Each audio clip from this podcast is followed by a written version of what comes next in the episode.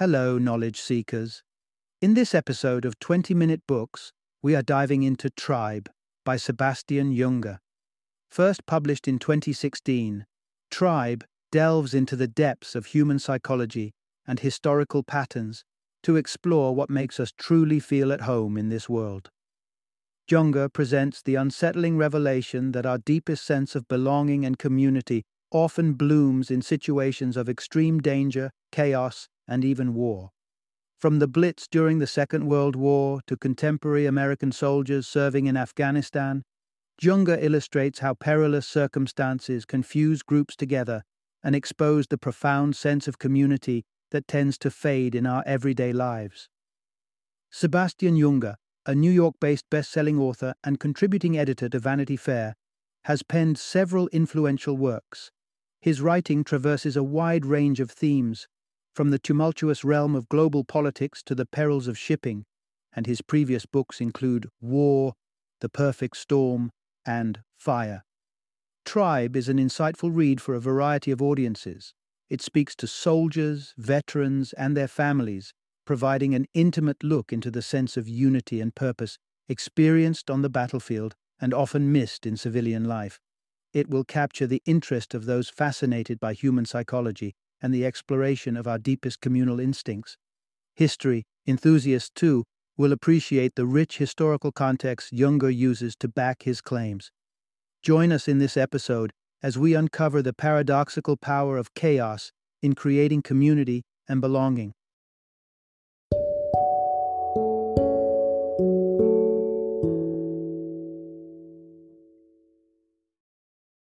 Tribe On Homecoming and Belonging Introduction Discover a new perspective on community and identity.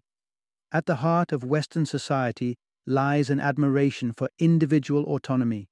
We prize the ability to pave our own path and follow personal aspirations without interference. Indeed, this individualistic approach has vastly improved our world, but it's not without its limits. The image of a lone ranger, brilliantly captured by actors like John Wayne, often loses its charm in the harsh light of reality. There's a prevalent tendency to overlook the fact that the self requires an us to prosper, and the ripple effect of this oversight is immense. Sebastian Junger, in his thought provoking book Tribe, explores this concept in depth by weaving together historical records from early American colonization, sociological studies of disasters, and his personal wartime experiences in Afghanistan Junger uncovers the true shape of the us that is so vital for human contentment. Brimming with insight and challenging assertions, this book presents a compelling case for a more communal approach to life, anchored in our inherent tribal nature. Join us on this journey and discover why numerous American settlers opted to integrate into Native American tribes, the reason behind elder Londoners' fond remembrances of the Blitz, and how crises and conflicts can often stir up the best in us. Part 1 The Allure of Tribal Lifestyle for Early European Settlers in America.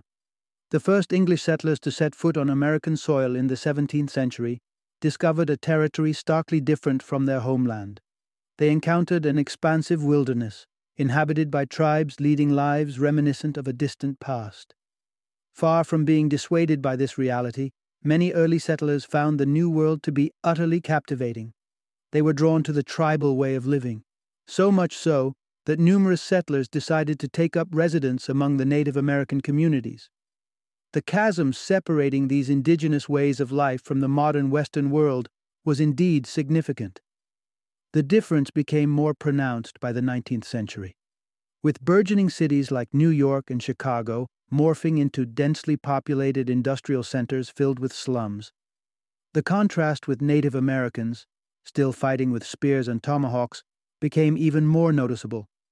Despite this, many Americans were drawn to the indigenous lifestyle. They adopted Native American customs, married into their tribes, and in some cases, even joined forces with them in battles. A converse trend, however, was decidedly rare. It puzzled many observers at the time that so few Native Americans abandoned their tribes to embrace European culture. Benjamin Franklin, one of America's founding fathers, was among those intrigued by this trend. He observed that Native American children raised by Europeans showed little attachment to modern culture and often chose to return to their tribes. Similarly, Franklin noted that many American settlers who had been taken captive by Native American tribes displayed a strong desire to continue living with the tribes that held them, an inclination he found rather perplexing. This enigma was emphasized in 1763 when a Swiss general, Henri Bouquet, led an English expedition into Native American territories. The raid was conducted in response to the numerous attacks on European settlements by various tribes. Bouquet's mission was militarily successful. His primary demand was the repatriation of all European captives to their colonies. But the so called captives did not receive this news of their liberation with joy. Instead, they reacted with sadness and disorientation, showing no inclination to rejoin their original families. Their departure triggered profound sorrow among the Native Americans, who had come to regard these individuals as part of their tribe. These tribes even followed their departing members on horseback as they were reluctantly returned to the European colonies. Nevertheless, in many cases, these reunions were short lived. Longing for their tribal lifestyle, several former captives left the colonies to reunite with their Native American families. Part 2 The allure of tribal life lay in its egalitarian nature, starkly contrasting Western society. The fascination that European colonists had for Native American society certainly points to an allure they found missing in their own culture. In many respects, the way of life of Native Americans acted as a critical lens, helping Western society see its own imperfections more clearly. A French colonist named Hector Crèvecoeur encapsulated this sentiment in 1782. He posited that the social structure of Native American tribes was the key magnet that attracted outsiders. Indeed, settlers had been drawn to the tribal way of life for some time. As far back as 1612, just a few years after the establishment of the Virginia colony, 50 settlers married into Native American tribes. So, what about tribal life structure appealed so profoundly to them? Consider the case of Mary Jemison, a woman who was captured by the Seneca tribe around 1755. She intentionally hid from search parties sent to rescue her. She didn't want to return to her previous life. Her reasons were clear. In her old life, she was used to being bossed around and burdened with monotonous chores. In her new tribal life, she had freedom. No one dictated her actions or demanded specific tasks from her. That is not to suggest that Native Americans didn't work, they did, but in a far more leisurely and relaxed manner. According to Jemison, life within a tribe during times of peace was nothing short of pleasurable. This was primarily because tribal life was generally more laid back than colonial society. Activities like hunting were far more enjoyable than laborious fieldwork. Puritanical inhibitions about sexuality, prevalent in European settlements, were significantly less common. Little things mattered too. Tribal attire, for example, was much more comfortable than the restrictive clothing worn by settlers. However, the most appealing aspect was the egalitarian ethos prevalent among Native Americans. Most tribes owned only what they could conveniently transport on foot or horseback. The disparity in wealth was nowhere near as stark as in Western societies. This egalitarianism also influenced social status. Any man could achieve social recognition through hunting and participating in warfare. Women enjoyed higher levels of autonomy and were not expected to bear as many children as their counterparts in colonial society. Part 3 Tribal societies offer valuable lessons about freedom and nature to modern Western societies. Contemporary Western societies enjoy exceptional affluence. They have unparalleled wealth, comfort, freedom, and luxuries. But what more could they possibly aspire for?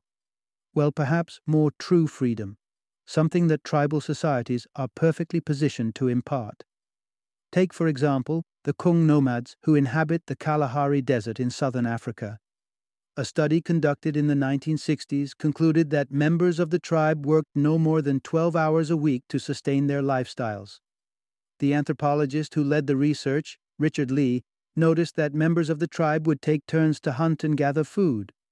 Once they returned to their camp, they would distribute their haul equally among the community. While no one had an abundance, everyone had enough. Contrast this with a typical Western lifestyle. The average office worker labors for over 40 hours each week.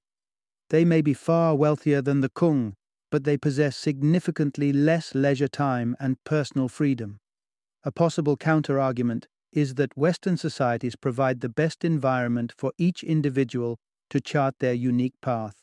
While there's some truth in this, it glosses over a crucial fact.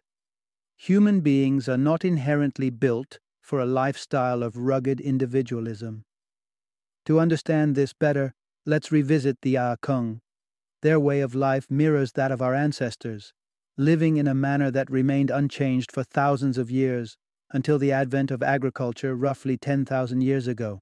However, it requires at least 25,000 years for a species to genetically adapt to a new environment.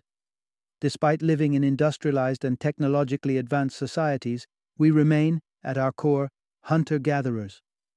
Our material wealth grants us the ability to lead independent lives, but our DNA drives us to desire the kind of tight knit communities our ancestors were part of. The disharmony between these two factors comes at a steep cost, a deep, pathological loneliness. Western societies are plagued by the highest rates of mental illness ever recorded in human history. Part 4 War frequently elicits the best in individuals and presents unexpected psychological implications. Amid World War II, the British administration fretted over how its civilian population would handle bombing raids. Its chief apprehension was the eruption of widespread hysteria. So, what transpired when the bombs began to descend? The reaction was nothing like the pessimistic predictions. Instead, many people displayed resilience and courage. As surprising as it may sound, war can coax out the finest qualities in individuals. The German carpet bombing of London kicked off on September 7, 1940. This campaign directly targeted civilian regions and claimed hundreds of lives daily. Yet an air of calm prevailed, and the city's inhabitants maintained their positivity. Instances of looting were scant. The locals of London persisted with their daily activities, exhibiting a stoicism that came to be known as the Blitz spirit. Upon hearing the sirens, they moved to their air raid shelters without any significant fuss or panic. The psychological fortitude of the British populace was even more astounding. The government had estimated that around 4 million individuals would require psychiatric hospitalization due to war trauma. Psychiatric wards should have been teeming during the Blitz. Instead, they were experiencing the opposite trend. They were becoming less populated. But what explains this anomaly? Well, war can have psychological benefits. Emile Durkheim, a French sociologist who conducted his studies around the turn of the last century, was the first to stumble upon this counterintuitive fact. Every instance when France went to war, its psychiatric hospitals saw fewer admissions. This phenomenon was later observed in different contexts, such as during the Civil War in Spain. Suicide rates often diminish substantially during conflicts. H. A. Lyons, an Irish psychologist, reported a staggering 50% reduction in suicide attempts during the 1969 riots in Belfast, Northern Ireland. At the same time, violent crime rates across the city dipped. By contrast, in peaceful regions, depression among men became more prevalent, presumably due to their inability to participate in the fighting. Recognizing the positive psychological implications of war is one aspect. Understanding why conflict elicits such surprising effects on individuals is another. In the following part, we'll explore why warfare possesses this unexpected influence on people. Part 5 Natural disasters promote unity among people by simplifying life. After recognizing the unexpected and paradoxically beneficial effects of warfare, researchers began to probe deeper. They expanded their focus, contemplating what insights could be gleaned by examining associated phenomena like natural disasters. They soon uncovered that societies often became more cohesive and supportive in the face of hardships. Take the research conducted by sociologist Charles Fritz. He explored disaster sites across the United States, interviewing over 9,000 survivors. He found that natural disasters didn't trigger anarchy or societal collapse. Instead, individuals caught in disaster situations were more inclined to assist each other and their communities. This increased camaraderie stems from how disasters streamline existence and steer people back to a more primal way of living. Fritz proposed this theory in 1961. He argued that modern life erodes the social ties that previously bound humans together within their societies. However, the advent of a natural disaster often rejuvenates these bonds. People understand that their survival hinges on cooperation with others. Rifts based on wealth and race become irrelevant in the face of a collective struggle for survival. This concept was substantiated by a devastating earthquake in the mountains of Peru in 1970. The city of Yungay was especially severely impacted, with the catastrophe claiming the lives of approximately 90% of its residents. The tremors triggered rock slides that caused huge clouds of dust making it impossible for rescue helicopters to land for several days. The survivors were left to their own devices. If they hoped to survive, they needed to band together. That's precisely what they did. They pooled their resources, shared everything they had, and set aside any prejudices or class distinctions. However, as soon as the rescuers were able to touch down, the old social structures resurfaced. The spirit of solidarity dissipated, and the established hierarchies returned to prominence. Part 6 Experiencing the raw face of war alters your life perspective. It's fairly simple to denounce wars from the comfort of a distant home, yet bearing witness to one paints a starkly different picture. Take it from Sebastian Junger, a war correspondent who was embedded within the throes of the Afghan conflict. In the year 2000, he spent two months accompanying Ahmad Shah Massoud, the leader of the Northern Alliance, in its battle against the Taliban. During Junger's stint, Massoud was attempting to secure a segment of the Amu Darya River. This area was critically important for the Northern Alliance's war strategy. Securing it was essential to supplying their troops before the harsh winter rolled in. However, they faced formidable opposition.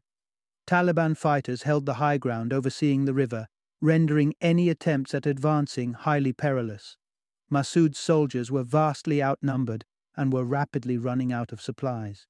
During one particular onslaught, they managed to overrun a Taliban stronghold. But then the counterattack came. Woefully short on ammunition, they huddled in their trenches amidst a storm of rocket fire. The survivors, eventually, managed to slip away and retreat. This experience took a severe toll on Junger. Upon his return to the United States, he was diagnosed with post traumatic stress disorder, often abbreviated as PTSD. His first symptom manifested as a panic attack in a New York subway station a few months later. He found himself engulfed by the sea of faces, the thundering trains, and the glaring lights. A psychotherapist explained that he was suffering from PTSD, Interestingly, the symptoms of this condition can prove advantageous in war situations. Maintaining a constant vigilance, responding swiftly to minor sounds, and sleeping lightly could mean the difference between life and death. Even anger, another classic sign of PTSD, has its function. It primes you for combat. Depression, on the other hand, can help conserve energy during breaks in battle. However, these traits, while useful on the battlefield, pose substantial challenges when it comes to reintegrating into the modern Western society. Soldiers returning home from wars often grapple with this. Readapting to normal life can be a formidable challenge. In the following section, we will delve deeper into their experiences. Part 7 War forges profound bonds, making the return to civilian life particularly challenging for veterans. We previously observed that the psychological well being of individuals can often enhance during intense occurrences such as wars and natural disasters. But why then do a significant number of soldiers experience PTSD upon their return from conflict zones? The answer lies in the deep, unshakable bonds that tragedy and war can form, creating a level of unity that's difficult to find in modern society. Take the instance of soldiers. Their time in the military is defined by a profound sense of camaraderie. Their connection with fellow soldiers imbues them with a sense of tribal belonging. American serviceman Win Strack, who was part of an artillery unit, highlighted this in an interview. Each artillery gun was operated by a team of 15 soldiers. For many, it marked the first time they'd worked collaboratively as equals rather than as competitors. This level of cooperation is one of the aspects soldiers find so appealing about military life. The ever present danger from a common adversary fosters a rare degree of closeness among individuals. Survival requires putting complete trust in others with your life. This deep sense of connection is what makes many older London residents look back nostalgically on the times of the Blitz. However, this is not exclusive to wartime. Interviews conducted with survivors of the AIDS epidemic of the 1980s reveal a similar sentiment. The staggering toll of the disease bonded them into a closely knit community, a sense of solidarity they often long for in our modern, individual centric society. The absence of such strong social ties also complicates the reintegration process for soldiers returning home. They encounter a stark divide between their military life and everyday civilian life, suddenly finding themselves in a society comprised of small, isolated family units that lack a communal spirit. This transition can negatively impact their mental health. Multiple studies have revealed that insufficient social support can double the risk of PTSD. Thus, it's not just the scars of war that torment many soldiers. Often, it's the experiences they encounter upon their return to normal life that prove most challenging. Part 8 Western societies could draw valuable lessons from Native American healing rituals post war. Interestingly, Native Americans constitute a higher proportion of the U.S. Army than any other demographic group. This stems in part from the significant role that warfare plays in their culture. This cultural background also lends them resilience in recovery from war. Let's explore the realm of Native American healing rituals. While it's important to remember that not all Native American tribes are homogenous, with some being more prone to warfare than others, every tribe acknowledges the potential for war and the necessity of reintegrating warriors back into day to day life. Upon conclusion of their military duties, men would embark on a 16 day ritual of purification prior to resuming their peacetime roles. However, this was not a solitary process. Tribes maintained a belief that while it was the men who engaged in combat, the entire community was implicated in the war. This meant that everyone was encouraged to participate in the ritual. Many Native American veterans continue to uphold this tradition. In the 1980s, they opened the ritual to incorporate veterans from diverse backgrounds.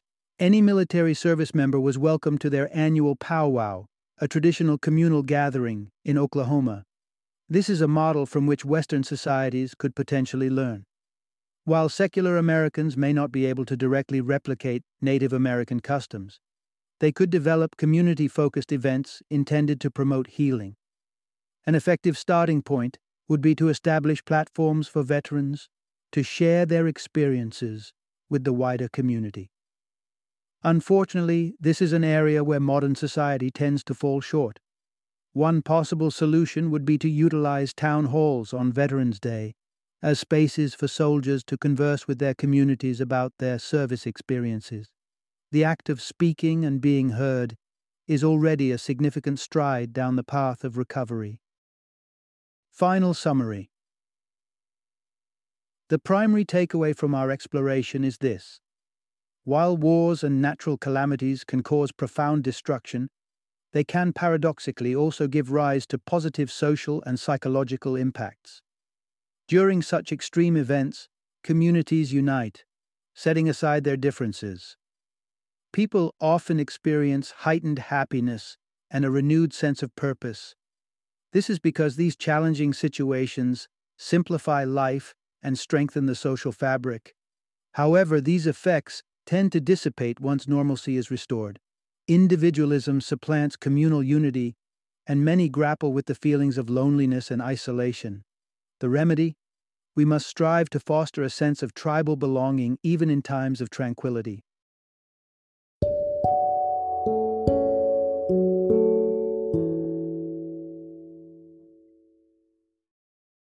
Thank you for joining me today on this journey of learning and discovery as we explored the insights of another thought provoking book in our growing library of knowledge.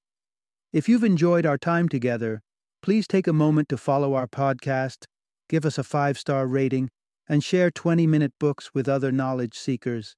Your support truly means a lot. Don't forget to join me again in the next episode, where we will delve into another enriching book. Until then, happy reading and happy listening.